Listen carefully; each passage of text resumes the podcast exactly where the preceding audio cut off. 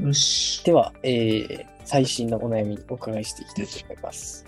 えー夏期講習で塾を対抗し、自宅学習に切り替えましたが、というですね。えー夏期講習まで早稲田アカデミーに通っております。えー塾についていけないため、8月で対抗手続きをしました。えー志望校が決まり、基本問題が中心のテスト内容でしたので、過去問題と学校のホームページに記載してある、これだけは解いておく問題を中心に自宅学習にする予定です。えーしかし、なかなかやる気が起きていない現状にどう対応していくか悩んでおります。えー美術が大好きなので、それに特化している学校で行きたい学校が決まりました。えーまた、建築にも興味があるので、そちらの方面も検討しております。まあ、この早稲田科でついていけなくて、あの、退職したっていうのはすごいね、勇気があったのかなと思いますよね。そうですね、なかなかここまですっぱり決断できる方って珍しいですね。まあでもずっと成績が伸び悩んでて、まあついていきたいんだったら本当にこれは正しい判断なのかなと思いますよね。うんうんうん。まあ、志望校も決まって、テスト範囲も、テストの内容ですね、中心、うん、基本範囲のところ。ただ、気をつけなきゃいけないのが、この基礎範囲の勉強のところって意外と難しいんですよね。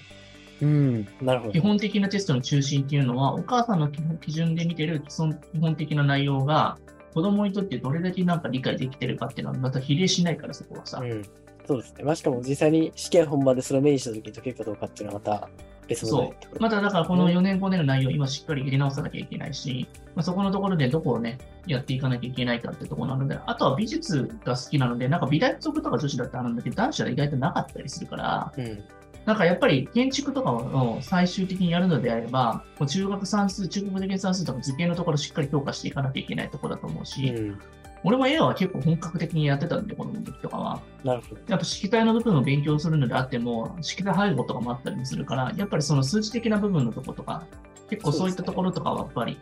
通ってきた方が、推測力がやっぱ論理推測力なんですよね。結局はその、絵の具とか、お美術も音楽も曲作るにおいて、結局はこの掛け算足していって最後ヘクみたいなことをしていかなきゃいけないんですよね。いやレイヤーなんですよ、全部が。うん、で、レイヤーを作っていくときに、ある程度推測力と、こういう風になったらこの色になるだろう、こういう風にやったらこういう音色になるだろう、こういう風なリズム作っていったらこういう風に全体的にこういう曲になるだろうっていう風な構造が理解できてないと作れないんですよね、結局は。うん結局、その曲に関しても、国語もそうじゃないですか。そのストーリーがあるわけじゃないですか。そうですね序論本論結論みたいな音楽もあるわけですよ。全部うんそこのところどこを盛り上げたいのか。そういう感情表現を把握するってところも踏まえたときに、中学受験の国語とかを触れていたりとかすると、やっぱ論理推理力があれば、まあ、今後、中学受験を終えたときに美術関係の中あのとこ行ったりとか、建築に行ったとしても、おのずとそこは生きてくるのかなと思うから、まあ。変な話、なんか今、松坂についていってないけれども、基本的な4年、5年の内容だけはしっかり理解できるような状態だけはしっかり作って、まあ、ある程度の学校を狙えるぐらいの勉強の学力をつけておいた状態で最後、進路ってところで行った方が自然でいいのかなとは思うけどね。確かに建築をやるんであればそうですね。中学受験算数のそういう図形のかなり内容っていうのはかなり生きてくるところがありますよね。掃除とか。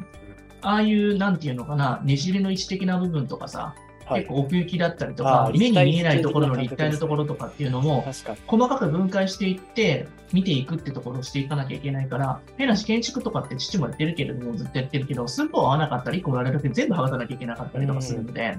一つ一つがね、やっぱり最初のところのね、足場組んで土台組むところのさ、設計のところからすごい大事になってくるんでね。確かに確かうに。ん。そうなってくると、ただ感覚的にかっこいいわとか、マイクラ好きだからって、はいそういうニュアンスでできないから、やっぱある程度の勉強っていうのは必要になってくるんだよね。そうですね。うん確かに。だから、中学受験の勉強をある程度、まあ50ぐらいで偏差値取れるような状態になっていれば、まあ中学校、高校、ないしはね、社会人出たとしても、なんかなんか生活に困ることはないかなっていうところまでもできると思うんですよね。そうですあとは結構人生楽しいよ。やっぱそういうの知ってる状態でいろんな仕事を触れるのと触れないのでは全然違うからね。やっぱ。うん。まあ人生の基礎力というか、そういったところをかなり身につきますよね。うん、だからここでなんか基準を下げるんじゃなくて、ある程度の学校を目指す前提で、最終的にそういう学校に落ち着いたっていう状態ならいいかもしれないですけどね。うん。なるほど、なるほど。うん。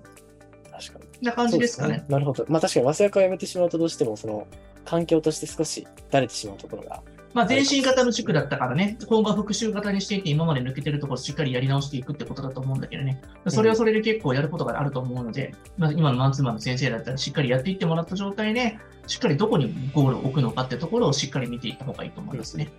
なるほど、なるほど。うんありがとうございます。はい。こんな感じです。はい。では次行きたいと思います。